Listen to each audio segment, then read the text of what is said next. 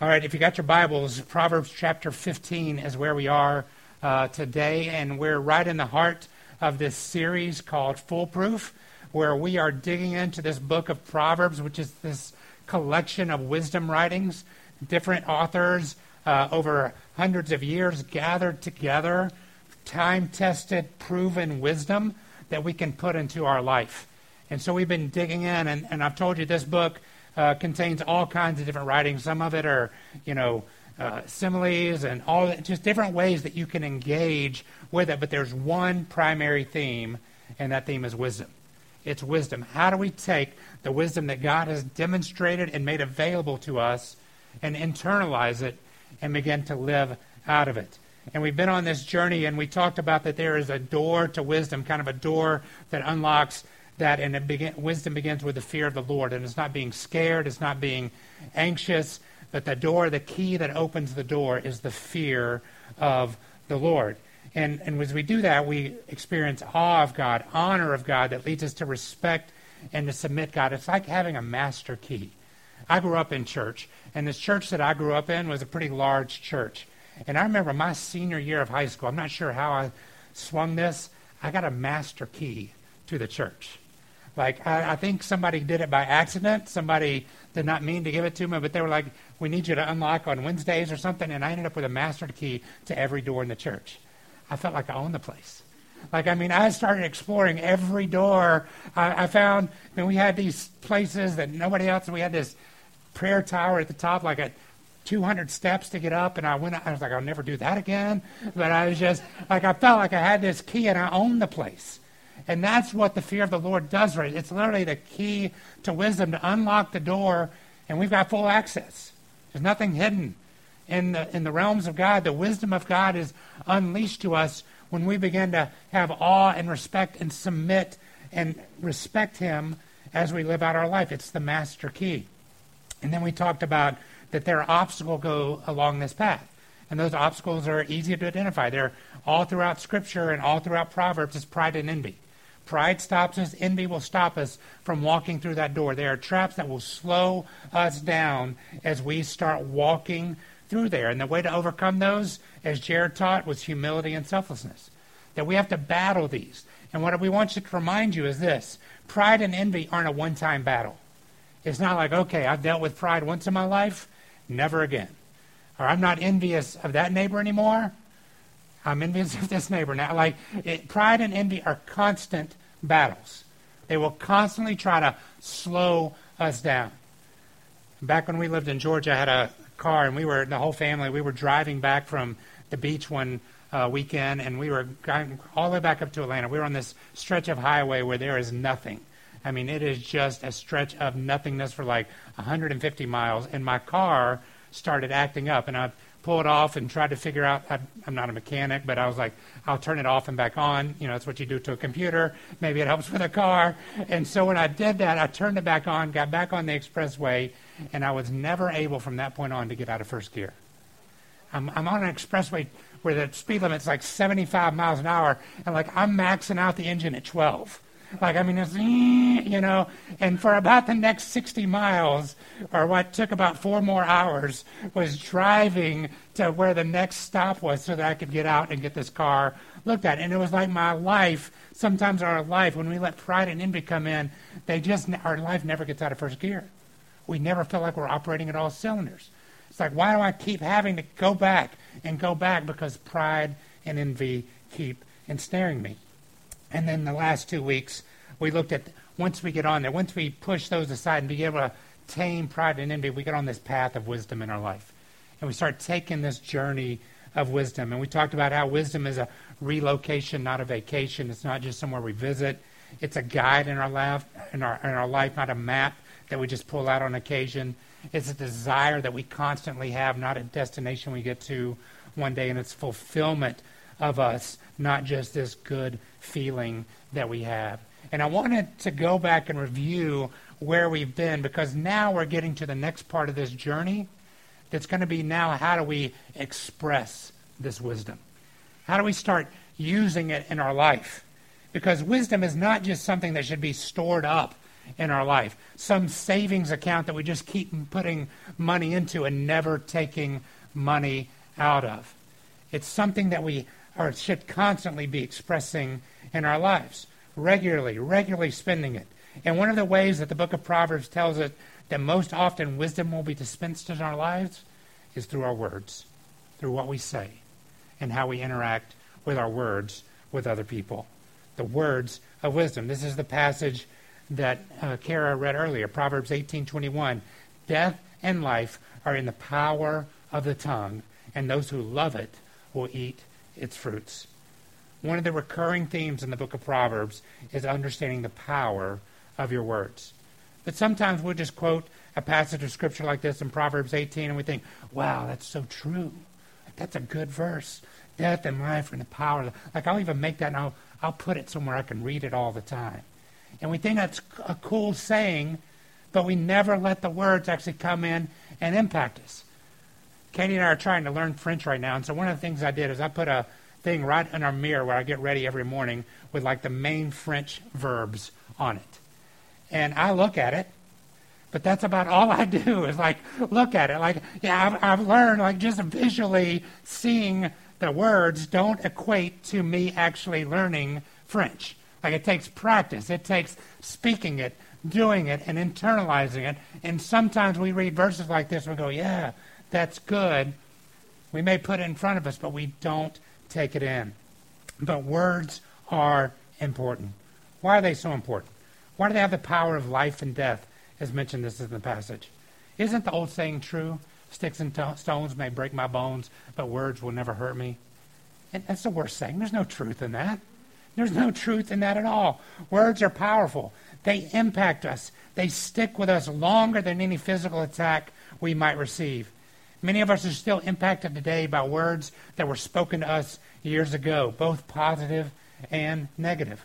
We can trace back much of our self perspective to words that we heard from our parents, our friends, our spouses, and even our children.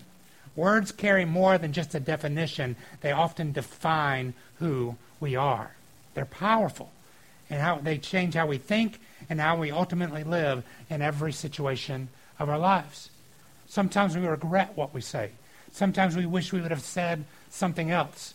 You ever had one of those arguments you've been in and you just get caught up in the moment and then it's like you get home or you get away afterwards and you're thinking, you're like, oh, I should have said this. Like, ah, man, why didn't I think about, like the other person was just boom, boom, and I was like, you know, and you just felt like, but now, like you just want to start texting them, like, here's what I should have told you, like, and you start giving it to them that way. Like, sometimes we just, we, we don't get our words till later. But words are powerful. Make no mistake about it. So, what I want us to do today is look at the wisdom found in Proverbs and how to use words in a wise way. And we're going to do this over the next two weeks. How do we change the word? We can't change the words of others, but we can change our words. There's a section in Proverbs we're going to begin to look at today that kind of summarizes many of the teachings of the power of words. And what I love about this passage, in, in just a few verses, it lays the groundwork for how you and I have to have words of wisdom in almost any situation in our life. As we journey through this, you will see that it gives us direction, guidance, and help for how to deal with almost any situation that we come into, just in seven verses. So let's read together first Proverbs 15, 1 through 7. This is where our focus will be this week and next week. And it says this A soft answer turns away wrath, but a harsh word stirs up anger. The tongue of the wise commends knowledge, but the mouth of fools pours out folly. The eyes of the Lord are in every place, keeping watch on the evil and the good. A gentle tongue is a tree of life, but perverseness in it breaks the spirit. A fool despises his father's instruction, but whoever heeds reproof is prudent. In the house of the righteous there is much treasure, but trouble befalls the income of the wicked. The lips of the wise spread knowledge, not so the hearts of fools. Uh, there is so much truth packed in these seven verses. I mean, just if we just took those and, like, man, let's just read it that over and over again, there's so much that can get into our lives. But I think what this passage does is it identifies five key situational aspects of our life that we typically get in on a daily, weekly, regular basis that gives us wisdom on how to use our words. And this is what we're going to look at how we'll use these, st- these stations of life and what are the characteristics of the wise words and the foolish words that we use. However, I want to challenge you to do something in these next two weeks uh, that maybe do more than just listen or even if you take notes. And it's this the power of today's teaching won't impact our lives unless we're actually willing to open our heart and make this commitment to consider actually changing how you speak and the words that you use. This isn't just something that is internalized, but it's once it's internalized, it's got to make it from your heart and your mind out through your lips. And I want to challenge you as we walk through this to really begin to identify, you know, that's me. I'm foolish in that area. Or, man, I, I'm occasionally wise in that area. Man, that's an area I have a lot of wisdom in, and I'm, I'm doing well at, but I need to be on guard and make sure I don't fall back into folly in that area. So just, I want to challenge you as you listen, as you take notes, uh, as you talk about this in small group, allow it to say, you know what, God, I really want these teachings to change the words that come out of my mouth. But we must be willing to stop speaking in some ways and start speaking in other ways. Sometimes when I cross, come across a passage like this in the Bible, I often focus on what I need to stop doing. And while this passage talks about some foolish ways to speak, the real power is not just in eliminating those words. The real power is found in replacing those words with wise speak. So let's look at the first one. Proverbs 15.1 says this, A soft answer turns away wrath, but a harsh word stirs up anger. This passage gives us two very different ways and very different outcomes of how to use our words. And the situation this verse deals with uh, is a relational situation that we regularly find ourselves in, and is learning the issue of conflict in relationships. How do we deal with conflict in relationships? If we were honest this morning and I said, hey, who had some conflict in a relationship this week? I think most hands would go. It doesn't mean you had to have a like a fist fight with somebody. It was just like, you know, we I had a disagreement at work or something is not jiving with me and my spouse right now or something, you know, something happened with the kids and I lost my temper with the kids. Some conflict is just regular. I think if I said who's had some conflict this morning, most hands may go up here in the room. It's just almost part of regular life. You and I deal with hostility in relationships all the time. We live in a world where conflict is the norm, and even in our most valued and loving relationships, it is present. Every day we come into conflict with our spouse, children, coworkers, friends, or just random people who do something to offend us. I mean, if you ride the subway at all each day, you experience conflict. I mean, if you're on the 7 train in the mornings between 8:30 and 9:30, like the conflict is just to get on the train. Right? I mean, it's that you look at the doors open and they look at you like, nope, no room. And you're like, yep, always room for one more. And, you know, you do your push and you're there, and now you're like facing the doors. Next stop, what happens? You're like, nope, no room. I mean, you're like the in crowd now. And they're like, no, I'm getting, I mean, it's just conflict all the time in the simplest of days. It isn't a matter of will you face hostility in relationships, it's a matter of when you will face it. And this is a major test to see if you're actually on the wisdom journey or if you've just been thinking about and studying wisdom. The ability to respond with wise words in the midst of hostility will be a result of wisdom that has been brewing and developing in your life. And let's look at how this verse tells us to respond. It first says, A soft answer turns away wrath. When I hear the idea of giving a soft answer, I think of someone with a squeaky, mousy voice trying to respond to somebody yelling, and they're just like, you know, it's just like, you know, Minnie Mouse arguing with somebody. It's just that that's kind of what we get. We think of someone weak, shy, reserved, uncertain, and scared, but this is not what it means at all. Instead, what the word means here, it means that where it says a soft answer, it means to cushion or lessen the impact. It is the idea that we don't just react and play verbal ping pong with somebody when we get into conflict, we actually add with a key, act with a key word, which is composure. We have composure. Wisdom causes us to respond with composure. The idea of composure means that when we take the hostility and we actually work to diffuse it instead of inflame it. The best idea to use here is the idea of pouring water onto a fire. The goal is to keep it from spreading, to keep it from turning into an out of control blaze that destroys everything in its path. Here are some questions that composure asks. How do I need to deal with this situation instead of how do I need to respond to this person? We look at the situation more so than just the person. And so we start asking that question how do I deal with a situation instead of just the person? We ask questions like this What do I need to say instead of what do I feel like saying? That's a whole different thing. Composure makes you stop and go, What do I need to say here? versus what do I really feel like telling you? Right? I mean, it's there. I'm not telling you that you can stop it from popping into your head, but you certainly, wisdom can keep it from coming out of your mouth. And that's what I'm talking about this morning, is actually taking our thoughts captive and changing what we say. Because this is one of those practices. It's happened in my life with my wife and our relationship. Like, once I started taking some thoughts captive and didn't let them out of my mouth, like, one, we got peace in our relationship, right? But then I started learning, once I did that, it was like this reverse effect. I actually started thinking differently as well. Started changing some of my thought patterns when I didn't let it fully come to fruition and birth itself out. Here's another question What is the real issue versus what is the value of this argument? Like, what's the real issue we're dealing with here versus, you know, is this an argument? Is this a fight worth having?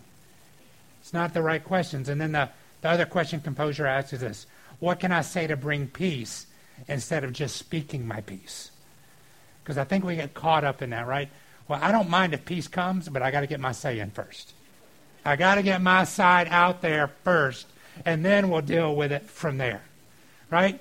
But we've got to learn to start saying, what can I say to bring peace instead of just speaking my piece? Which takes us to the opposite side of this, which it says a harsh word stirs up anger. The second part of this verse tells us that foolish words, eh, what foolish, what foolish words do to a hostile situation.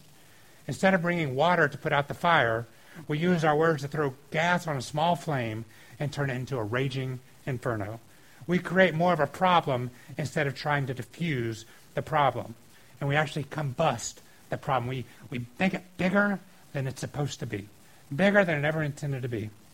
And I think there are three primary reasons we use foolish words to blow up relationships when we're facing conflict and hostility and why we combust situations.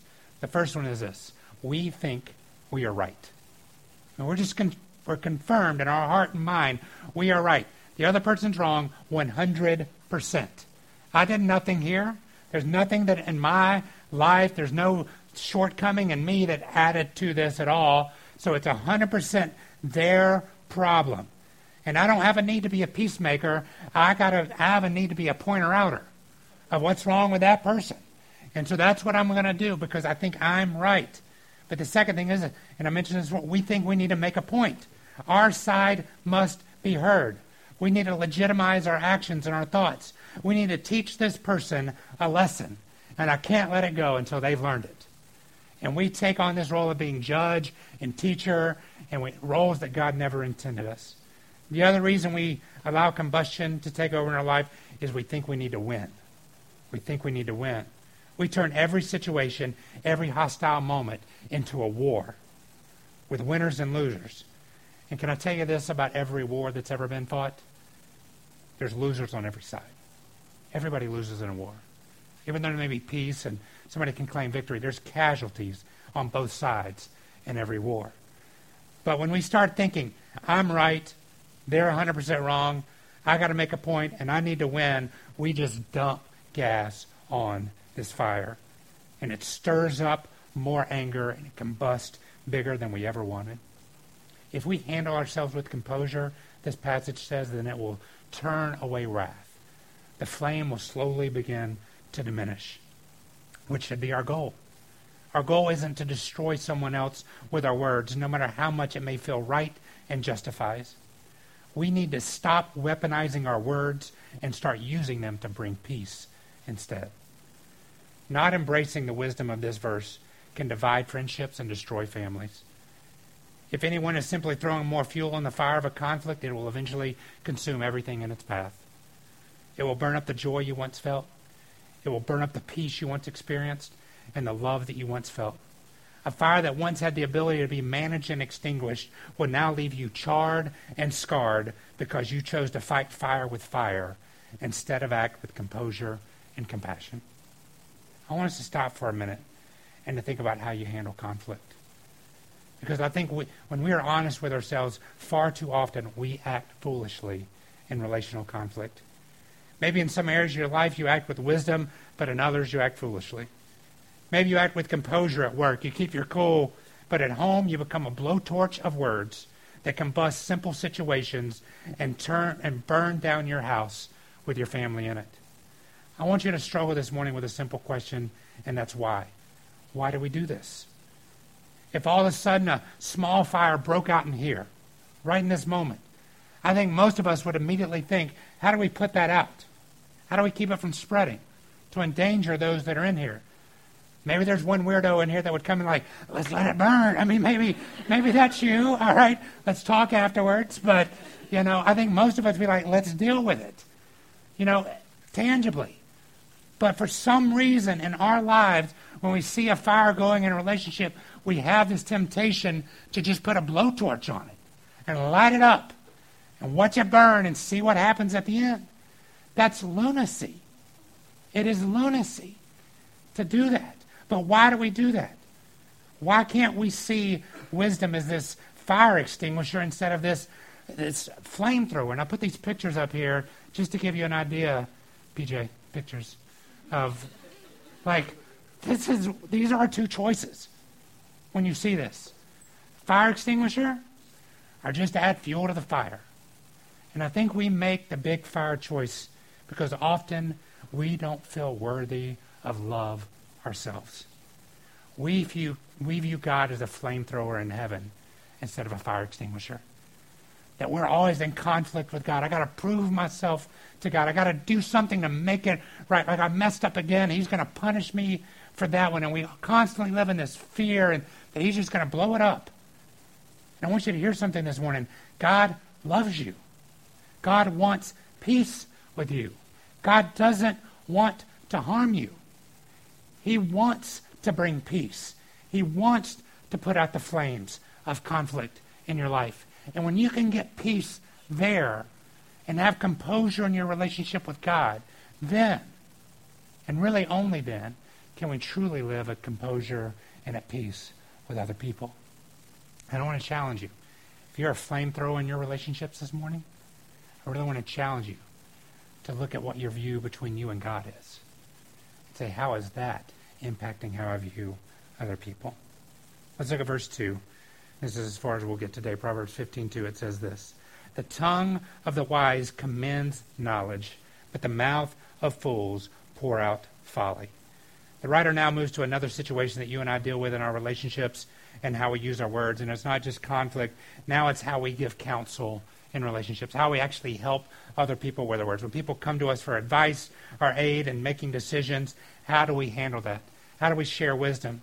This is part of how wisdom flows in our lives, right? We seek additional perspectives. We try to gain insights from those that have been there and done that. This is a natural part of any relationship. This happens in friendships, work relationships, with mentors. It happens in our family, with our spouse, and especially with our children. Just like at some point you will experience conflict in every relationship, at some point you will be asked to give counsel in every relationship. What should I do here? How should I handle this? It is important to understand that we have the opportunity to give counsel and input in somebody's lives. What they are seeking is not your opinion. Instead, what they need is wisdom. Wisdom. And wisdom is much different than just your opinion. I have an opinion on a lot of things, but the truth is this that I don't know that I have wisdom, true wisdom on many things.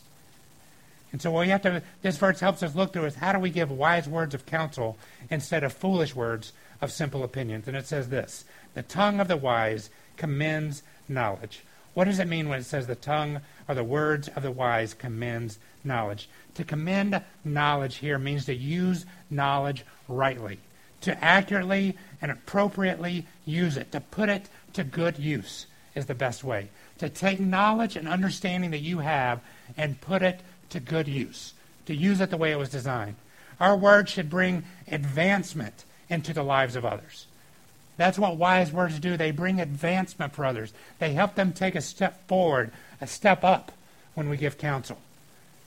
They should help do that. They should help break down barriers. Now, wise words aren't just these cool axioms that we can read online somewhere, like go find cool quotes and just like have those in our mind when somebody says like, "Hey, what do you do there?" and you'd be like, "Hold on," like Google, and be like, "Yeah, you know, don't do this instead do this." I mean, that's, that's not what we should do. It's not these cool axioms that people can remember. They are practical tools that help people move forward in their life. We often give counsel and aid without much thought. We just start sharing what's the first thought that pop into our head or telling about our own experiences. This isn't wisdom, it's just experience. And while it has some value, I want you to understand experience detached from wisdom is simply a story. It's just a story. Doesn't mean it's a good story or a bad story. But experience detached from wisdom is just a story. To use our words to commend knowledge means that we have to educate ourselves on what, what wisdom we are actually sharing. I don't mean that you got to have a PhD in psychology or sociology to give advice, but it does mean that we need to have thought through, prayed through, and ask God to teach us first before we try to teach other people, to commend knowledge to others. We're speaking out of more than just experience. We are speaking out of wisdom we have gained through our experience and through the lens of our relationship with the Lord. We all know people that have had some meaningful experience in their lives. They like to tell the story a hundred times, right? We've all heard the story, but there's no meaning to it. It may create some camaraderie with that person, but it's not wisdom that I gain. It's just a story. Truth is, when someone is in need of wisdom, sometimes saying nothing is better than just telling stories and sharing thoughts that haven't been bathed in the wisdom of the Lord. The ability to invest in other people's lives comes when we have allowed the wisdom of the Lord to start to bear fruit in our lives through our struggles, our pain, and our circumstances. How do we become a person who commends knowledge? Let me just give you some thoughts. One is this pray more and posture less. Actually, pray more. Don't act like you're the source of all wisdom. Rely on God. Ask Him for what you should say. Don't just respond. Don't be like, oh, you, you asked me for advice? Um, um, of course, I'm the source of all wisdom.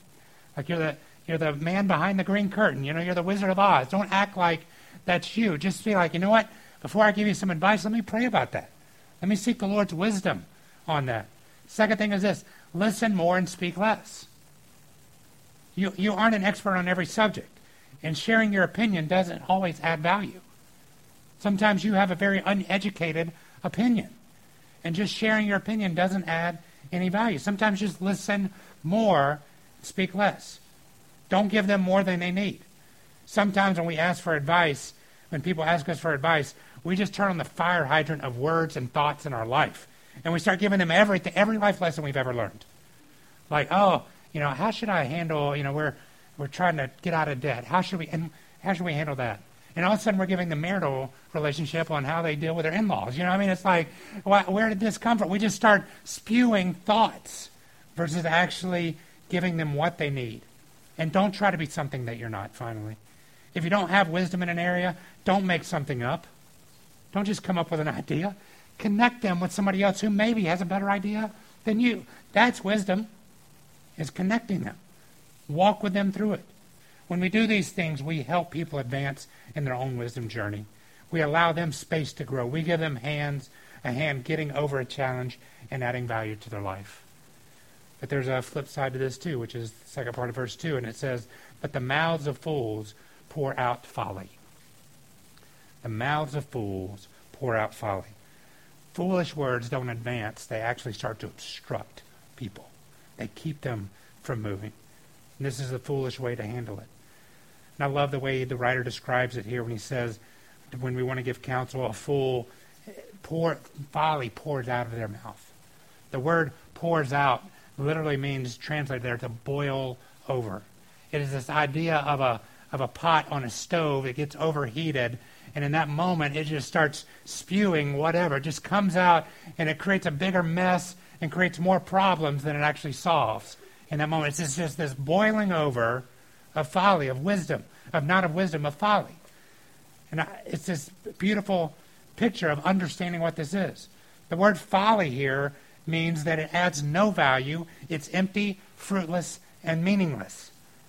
This may seem wise, this may seem wise when you when they are spoken, but once they are put to use, these words fall flat and empty. One of the quickest ways to spot someone that's speaking folly like this is when they seem to have a lot to say on every issue that you're facing, but none of their advice ever works. Like it just falls flat. It's just words. And they, it's like they don't have a, a switch to turn off. They just, they're like that pot overflowing. And it just comes out and out and out. And we may think that something like this really doesn't have any long term impact, right? I'm just saying words. I just say whatever comes to my mind, whatever. I mean, I'm just talking. I'm just giving my thoughts and opinions, just trying to make my voice heard. But the truth is, there are dire consequences, consequences to acting in a foolish manner. When we have the opportunity to invest in someone when they re- need real counsel and aid. The truth is this if someone comes to you for counsel and aid, it means that they are in some kind of vulnerable or compromised position. They're in need of actual help and aid. Our words at this point can either help them or harm them. Our words can become an obstacle to their advancement or a help to their advancement. If our words are based in folly instead of wisdom, we start adding to their problems. We lead them down meaningless paths.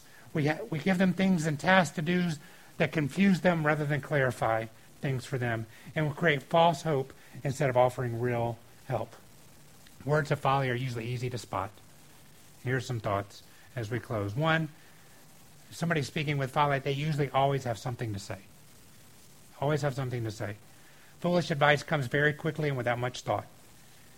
It's what's at the top of their heads or on the tips of their tongues. It comes without any real thought or insight. It's quick, and it's usually a very shallow answer. And then second is there's always something new to try.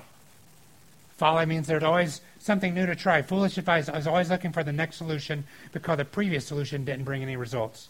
They're going from one snake oil to the next. Read this, watch this, try this, do this. It is one after the other. And then folly advice always does this it always leads to frustration in the end. Foolish advice may be exciting to begin with, but a quick new idea, a quick fix, seemingly that no one has ever thought of before, but in the end, it just creates more frustration and more longing for real wisdom in our life.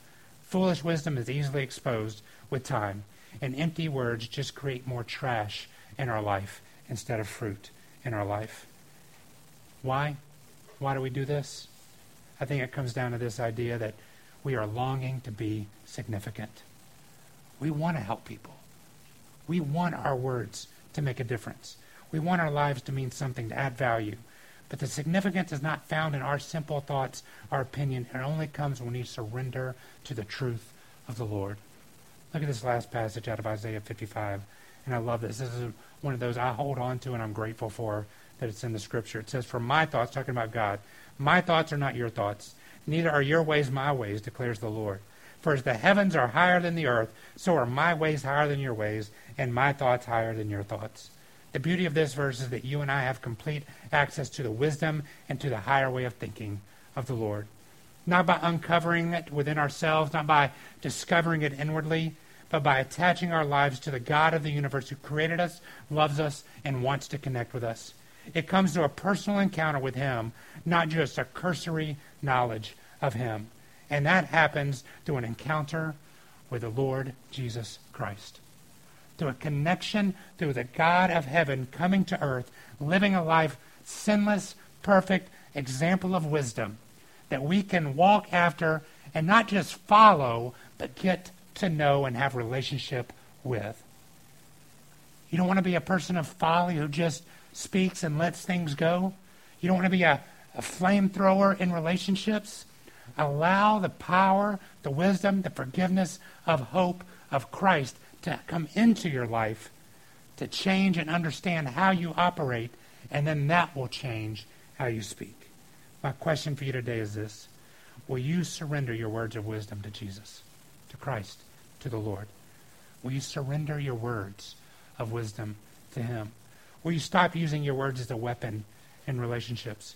And will you stop sharing your opinions and start dispensing the wisdom of the Lord? That happens when we connect with our Creator and our Savior through Christ. We bow your head and close your eyes with me.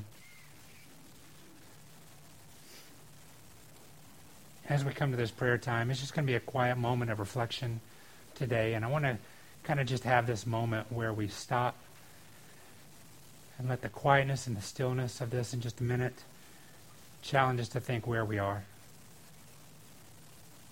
Am I a flamethrower? Am I boiling over with just words and opinions? Where is it that you need to change your words this morning? Just spend just a moment or two and allow these questions that we talked about to flow into your mind. You surrender your words wisdom to Christ. You stop using your words as a weapon? You start stop sharing your opinions and start dispensing the wisdom of the Lord? Father, these are tough words. But we use words every day. It's how we speak, communicate, it's how we interact, whether it's written or spoken or read. It's, it's every part of who we are. So, God, today, would you allow us to surrender our words to you? God, I know all across this room, and even in my own heart and my own family, there are times every person we fall into these categories. Throw fuel on the fire instead of try to make peace. And just speak without thinking and let thoughts just boil and overflow out of our hearts and minds without putting any real thought into it. It's the easy thing to do. Help us not to do the easy thing today. Help us to look into you, to trust in you. And God, if there is someone here this morning that for the first time be like, I, I know I've never had that connection with God. I've never made peace with God. I always feel this contempt and anger with God. Would you let us first understand that we can have that peace and harmony and connection with you through a relationship with Jesus Christ? Would you let that peace flow into our lives first? And then allow our words to be changed and made different. And I pray for homes this morning that may be on fire because of words that have been spoken to each other. God, would you bring peace there? Would you allow whatever parties there are to start to extinguish those flames instead of adding to them?